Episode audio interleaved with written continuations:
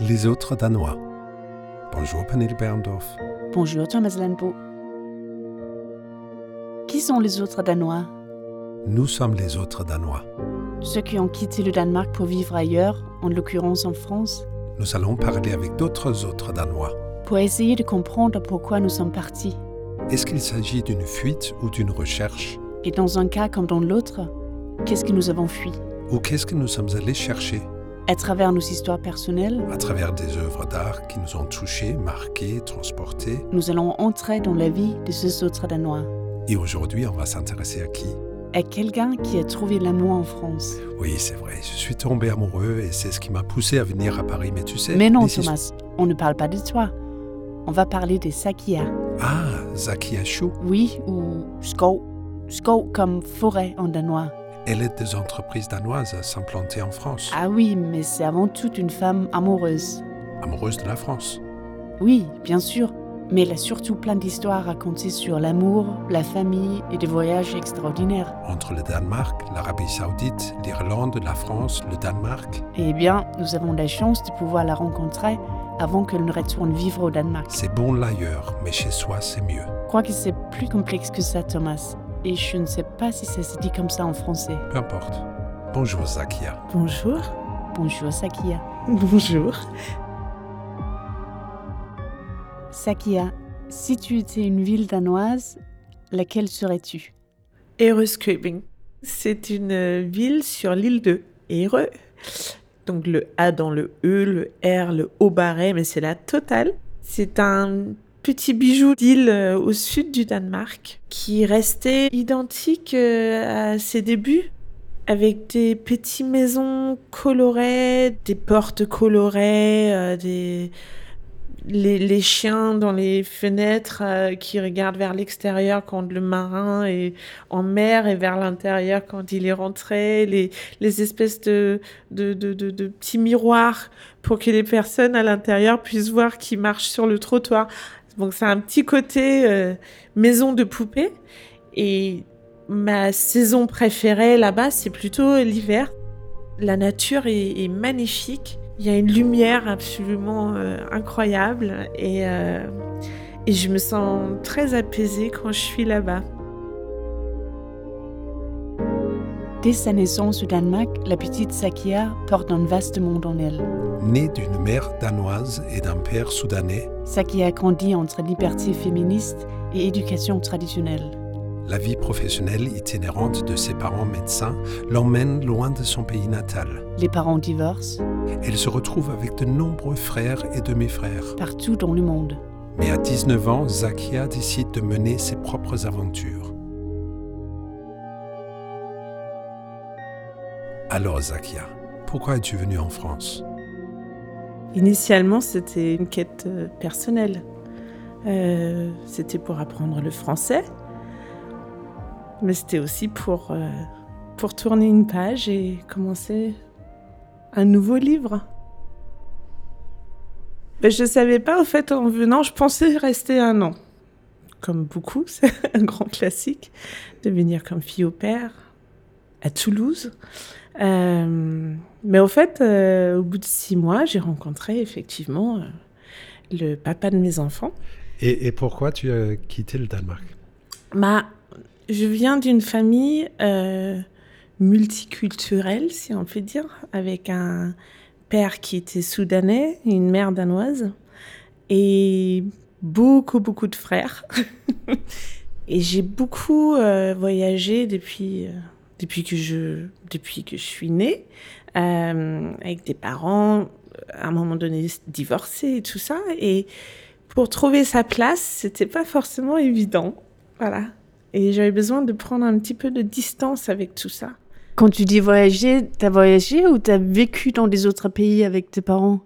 J'ai vécu en, un petit peu en Suède et euh, en Arabie Saoudite pendant deux ans et demi. Hmm, Et après l'Arabie Saoudite, euh, j'avais vraiment besoin de voir autre chose. Et je me suis retrouvée toute seule avec mon père là-bas. Et c'était pas très drôle. Et euh, il- à l'époque, il n'était pas tout à fait d'accord que j'aille au Danemark. Là, tu avais quel âge? Là, j'avais 14 ans. D'accord. Et du coup, j'ai dit, mais papa, je voudrais de la verdure. Il me dit, Zakia, tu veux de la verdure? Mais Je t'envoie en Irlande. Est-ce qu'il l'a fait? Ouais. J'étais en, en, pension une année en Irlande euh, avec des bonnes sœurs dans une école catholique, catholique pour filles avec l'uniforme et tout. Et euh, je me suis dit, mais oh, c'est horrible. Et en fait, c'était génial. Pourquoi c'était génial? C'était mais... l'ordre ou être seul, loin de... La verdure m'a fait mm. beaucoup de bien. Euh, les gens étaient mais d'une gentillesse. J'ai rarement rencontré des gens aussi gentils. Euh. Et le fait d'être euh, un peu dans un dans un espèce de d'endroit protégé, ça m'a fait beaucoup de bien. C'était une toute autre forme d'école que ce que j'avais vu jusque-là. Beaucoup d'apprentissage par cœur, beaucoup de de règles, etc. Mais c'était une, très belle expérience.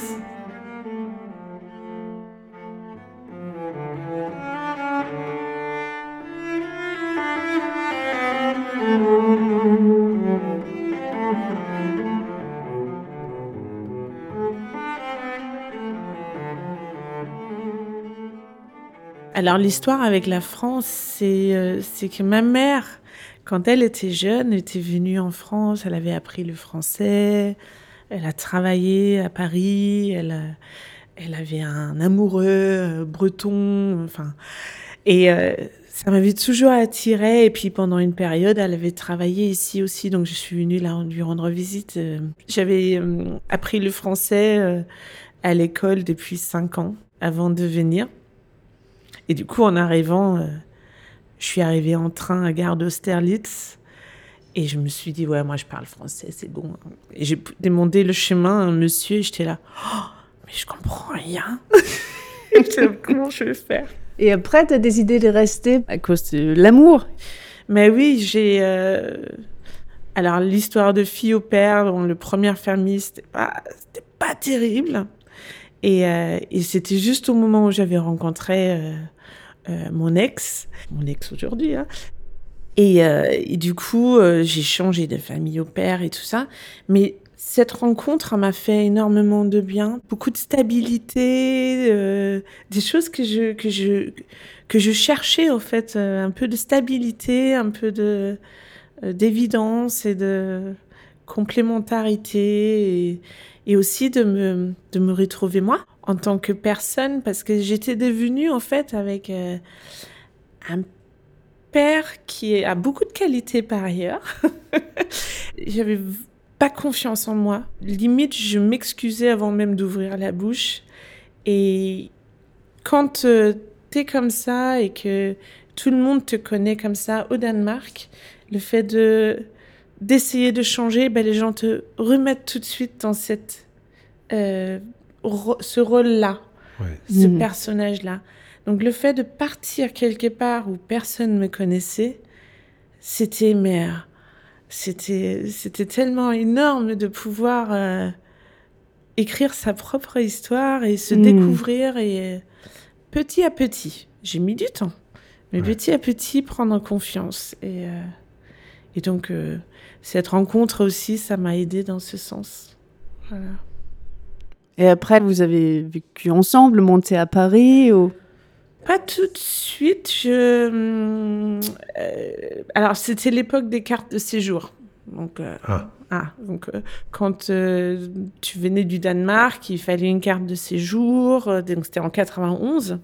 Et euh, si tu voulais travailler, ben, il fallait que tu aies une carte de séjour. Mais pour avoir une carte de séjour, il fallait que tu aies un travail. Donc, fille au père, c'était le, moyen le plus simple de rester parce que tu avais un carte de séjour temporaire. Et, euh, et je- du coup, j'ai trouvé une famille euh, au père à Paris euh, où il habitait. Du coup, après coup, euh, après, effectivement, euh, plus tard, on a, on a vécu ensemble à Paris. Et t'as arrêté de faire fille au père Et j'ai arrêté de faire fille au père. je venais avec un bac en poche et un bac euh, commercial. Ho, ho. Et, euh, et bon, on va pas loin quand on parle pas couramment français. Et que, voilà. Donc je me suis dit, bon, assistante export. Bon.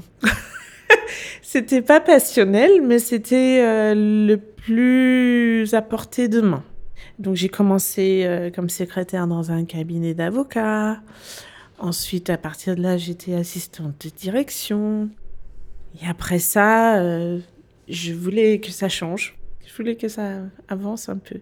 Et je suis rentrée au Danemark de nouveau pour poursuivre mes études pendant deux ans à Copenhague c'était les sept ans charnières où on s'est dit, oh là là, est-ce que c'est nous ou autre chose? Et je me suis dit, il faut, il faut une décision un peu forte pour que ça bouge.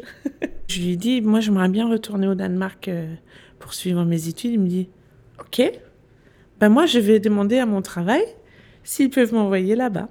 Ce qu'ils ont fait. Donc, il est venu au Danemark. On a vécu là-bas deux ans euh, et c'était très difficile. Enfin, c'était génial. C'était génial à la fois parce que c'était des études euh, internationales en anglais avec des gens de partout dans le monde. Mais c'était difficile par rapport au couple. Hmm. C'est-à-dire qu'on s'était rencontrés ici, on avait un schéma. C'était lui qui savait, euh, qui connaissait les choses. Moi, je lui posais les questions euh, parfois. Et puis moi, j'étais celle qui était plutôt extraverti, lui il était plutôt introverti, mais du, coup on se complétait bien. Euh, et puis là, tout d'un coup, ça, ça, tournait un peu le, la situation et, euh, et je pense que ce rôle-là était compliqué pour lui. Moi, je trouvais ça génial, mais bon, je pense que c'était un peu compliqué pour lui. En plus, dans un pays où il parle pas la langue, euh, voilà. Mais je pense qu'il a beaucoup aimé hein, quand même son, ces deux ans là-bas, mais voilà, on était tous les deux d'accord quand même, parce que c'était bien de revenir à Paris au bout de deux ans. La personnalité que tu avais trouvée euh, en quittant le Danemark, ouais. est-ce que quand tu es retourné au Danemark, tu es redevenu ce que tu étais avant ou? Euh, c'est une excellente question. Effectivement, euh, à l'époque, j'étais un peu en contact avec des amis d'enfance et il y avait un peu cet aspect-là de me remettre un peu comme j'étais avant, etc. Parce que je n'étais pas encore assez affirmée dans, ma, dans ma nouvelle personne que j'étais en train de devenir. Euh, mais il y avait, euh, comme je faisais des études avec des étrangers de partout dans le monde, y compris aussi des Danois, ça, hum, finalement, j'ai quand même pu continuer à construire la, la personne que je voulais devenir.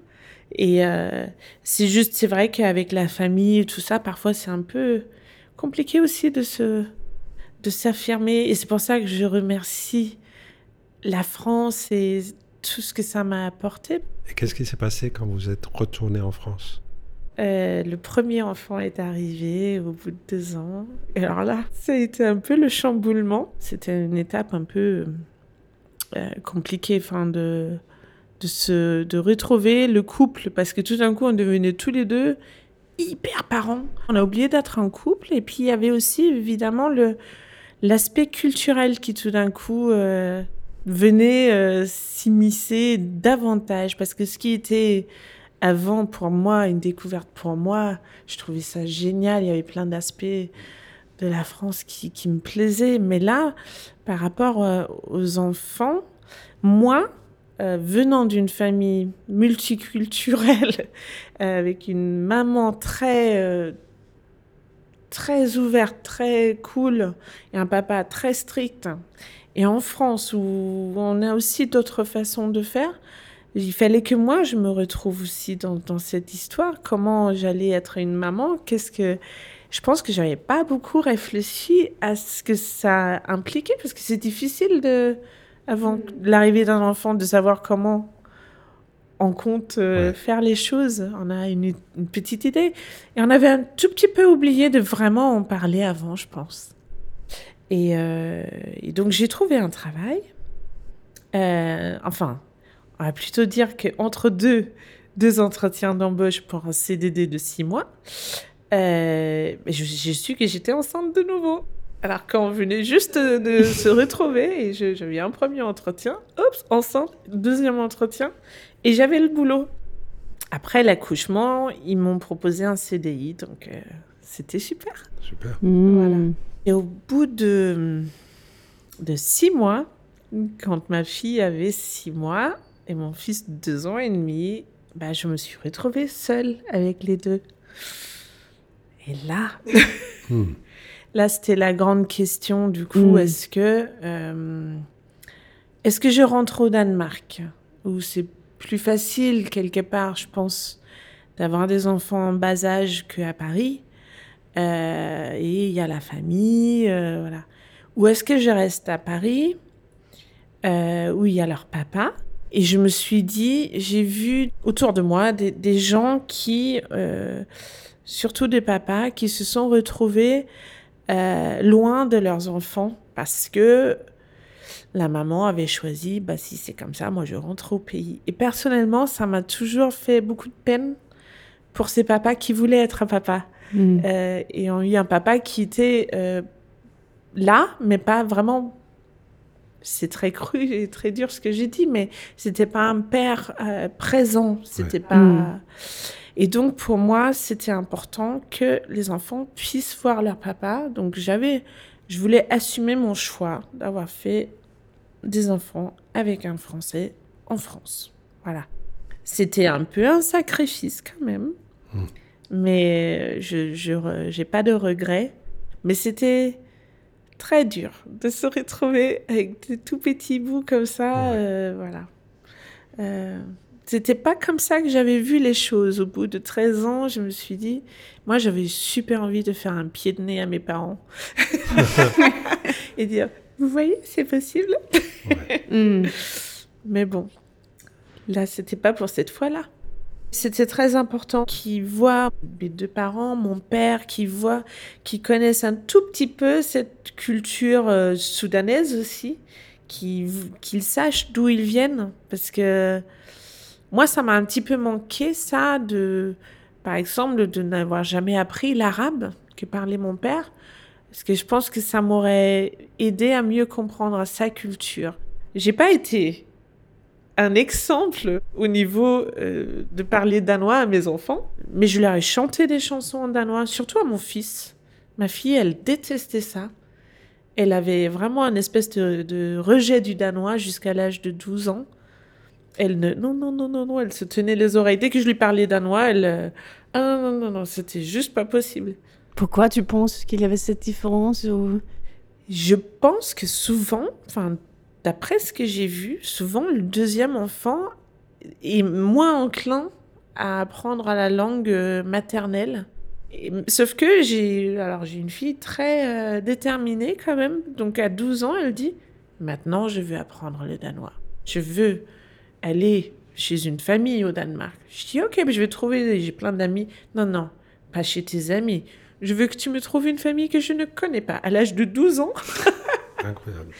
Et euh, voilà, elle est partie. euh, Du coup, euh, voilà, elle a pu aller deux semaines chez une famille danoise qu'elle connaissait pas, aller à l'école, parler danois. Et la- l'année d'après, ma fille, je veux retourner au Danemark, mais encore une nouvelle famille. Et là, mon fiston a dit, ok, moi aussi. Donc j'ai dû trouver deux familles adorables. Et euh, voilà, ils sont allés, euh, pareil, deux semaines euh, à, à l'école au Danemark, chez des familles que- qu'ils ne connaissaient pas, et ils ont adoré.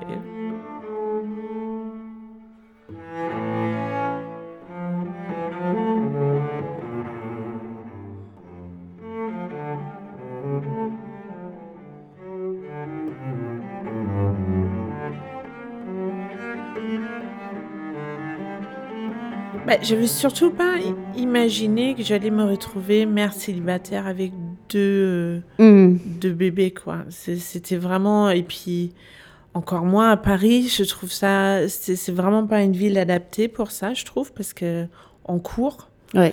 euh, quand on part à 18h, on te regarde. euh, Bah, dis donc, Zakia, tu pars à l'heure? Quelle idée Et puis tu cours, tu cherches les enfants, tu dois faire à manger, et puis tu as un, petit salaire, et euh, on était dans un tout petit espace. euh, je me suis souvent dit, mais pourquoi je fais ça?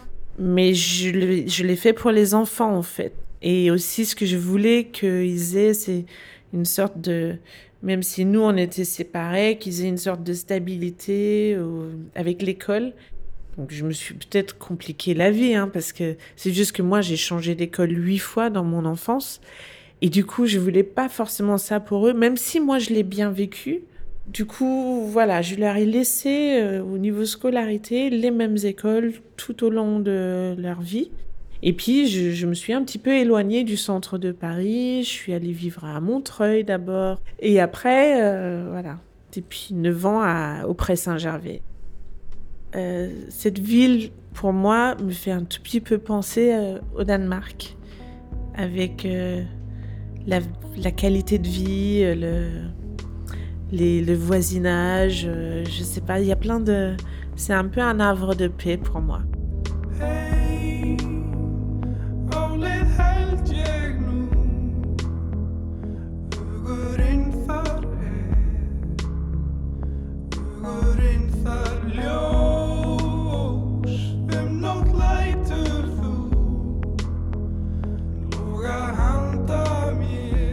Retourner au Danemark mmh. Et oui, c'est euh, le grand chamboulement là.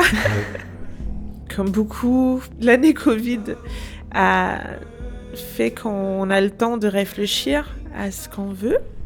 Et euh, euh, là, je, depuis cinq ans, je suis à mon compte. J'aide les entreprises danoises à venir en France. Donc, je travaille beaucoup avec les Danois. J'adore travailler avec les Danois, j'y réalise. Et euh, les enfants, ils sont partis, en fait, euh, faire leurs études au Danemark. J'ai 49 ans, une espèce de crise de la cinquantaine. Je me dis, mais je pourrais peut-être apporter quelque chose de, de mon expérience au Danemark. Et euh, acheter une maison. mmh. Et être dans la nature. Ça fait un an que j'en parle et un an que ça prend forme. Et puis je me suis dit, non, non, alors, Zakia, maintenant, il faut que tu, faut que tu bouscules un petit peu les choses et que, voilà, je vais annoncer à tout le monde que je vais au Danemark. quitte, quitte à retourner vivre chez ma mère, mais je vais chercher du travail et je vais y aller. Donc j'ai annoncé, euh, je fais une annonce en grande pompe. Et du coup, euh, tout s'est fait très vite. Euh, quelques semaines plus tard, j'ai eu le travail que je voulais. Ah. Voilà. Donc, tu as pris la décision sans savoir comment le mener ou comment le faire. C'est un peu comme quand tu veux faire un régime, tu le dis mm. à tout le monde parce que c'est comme ça, tu es obligé. Ouais. Et donc, je me suis dit, je, je vais l'annoncer comme ça, ça sera plus concret. Je commençais à parler déménagement et tout ça. Et puis finalement, euh, j'ai signé mon appartement la semaine dernière. Et voilà.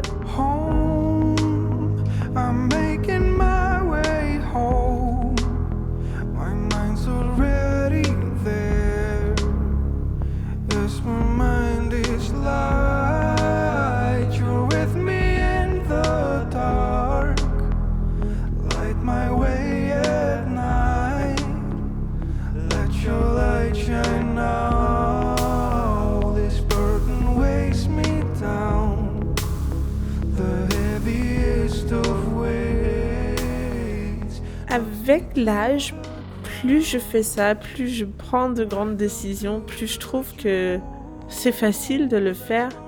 Même si on va vers l'inconnu, bah, même si c'est un échec, c'est pas un échec parce que tu apprends toujours. Et même dans les histoires d'amour, tu... Ah oui. Alors là, les histoires d'amour, là, j'ai encore du travail. Mais je pense que je... ça va dans la bonne direction, je dis ça depuis toujours. Hein. Je pense aussi que peut-être que c'est plutôt au Danemark que je vais rencontrer l'amour. Ah oui Ouais. Je sais pas pourquoi.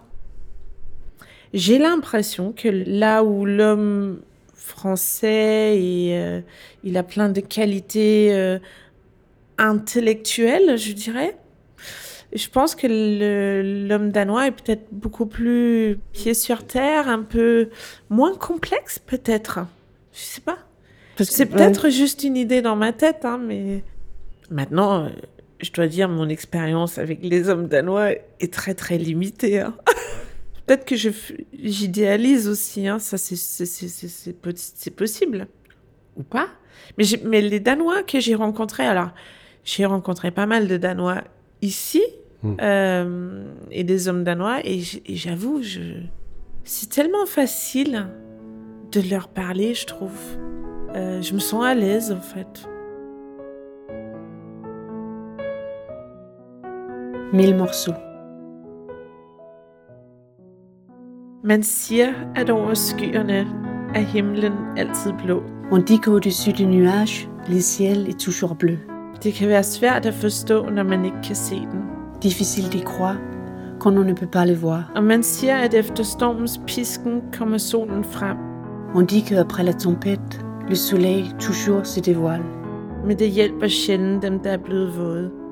Mais qu'est-ce que ça change pour celui qui est trompé? For når vennerne forsvinder, og når livet er betrængt, ser man alt med ganske andre øjne. Man øver sig og bliver langsomt bedre til at se og skælne mellem sandheder og løgne. Man siger jo, at det der sker, er On dit que ce qui nous arrive arrive pour une bonne raison. Og troen har vi fået for at Il croit et à la portée de tous. Når On dit beaucoup de choses, mais quand l'angoisse nous prend, on ne sait plus rien et l'âme voit ses illusions se briser.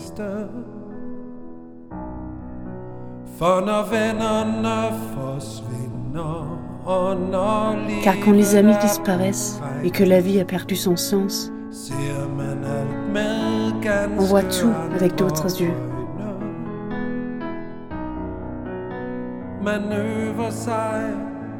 Mais on s'entraîne on apprend peu à peu.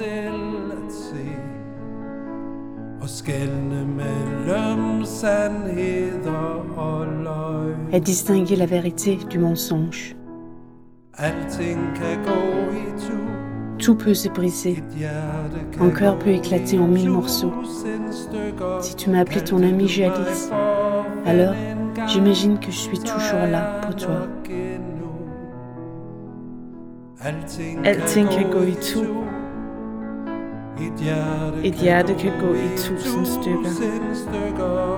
Kaldte du mig for ven så er jeg her nok endnu.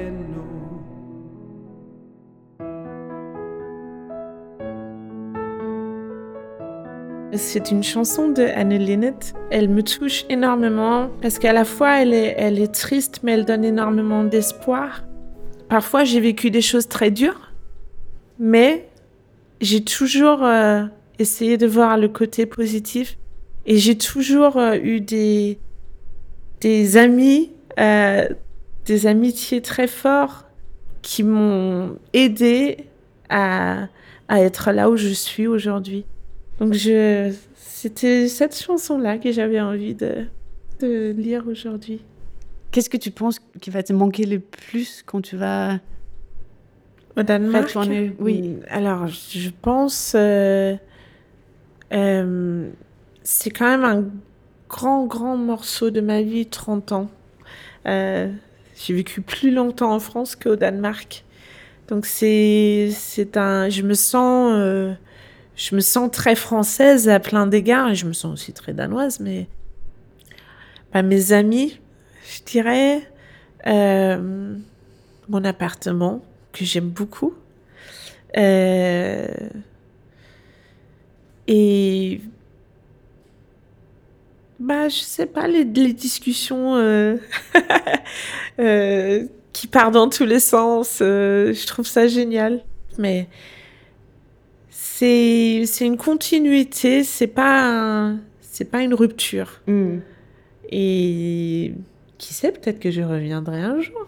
mais pas à Paris. J'adore Paris, mais je trouve que ces dernières années à Paris ont été très euh, difficiles entre euh, les attentats, euh, les gilets jaunes, le Covid et le, la, je trouve qu'il y a une, une agressivité grandissante qui me et la pauvreté omniprésente qui me, me pèse beaucoup.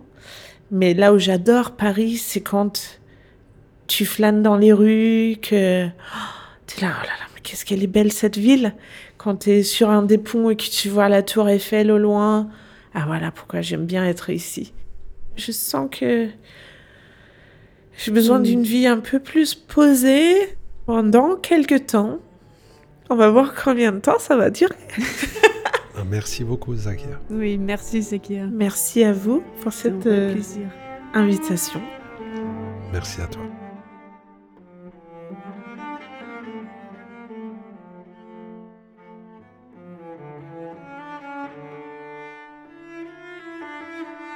Après cette conversation avec Sakia, j'ai beaucoup pensé que le fait qu'en fait tu pars à l'étranger pour trouver ta propre voie dans la vie, mais ça n'est pas à une seule décision que la quête s'arrête. Hmm. C'est très facile de s'identifier avec les choix qu'on a déjà faits et comme ça tourner ce qui était une liberté en une sorte de prison.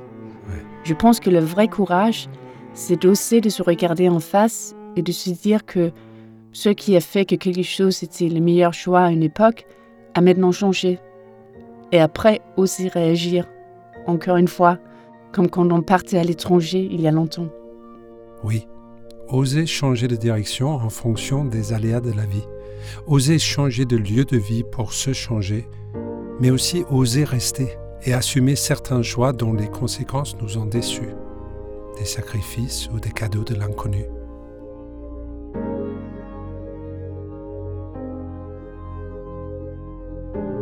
Les autres Danois, réalisé par Thomas Lenbo et Pernille Berndorf produit par le Bicolore à la Maison du Danemark. Musique originale Casper Winding. Musique supplémentaire, extrait de Heimforin Dasker, suite numéro 2 en ré mineur de Johann Sebastian Bach, interprété par Jean-Guyen Kairas. Tusind stykker d'Anne Linnet, traduit et chanté par Thomas Lenbo.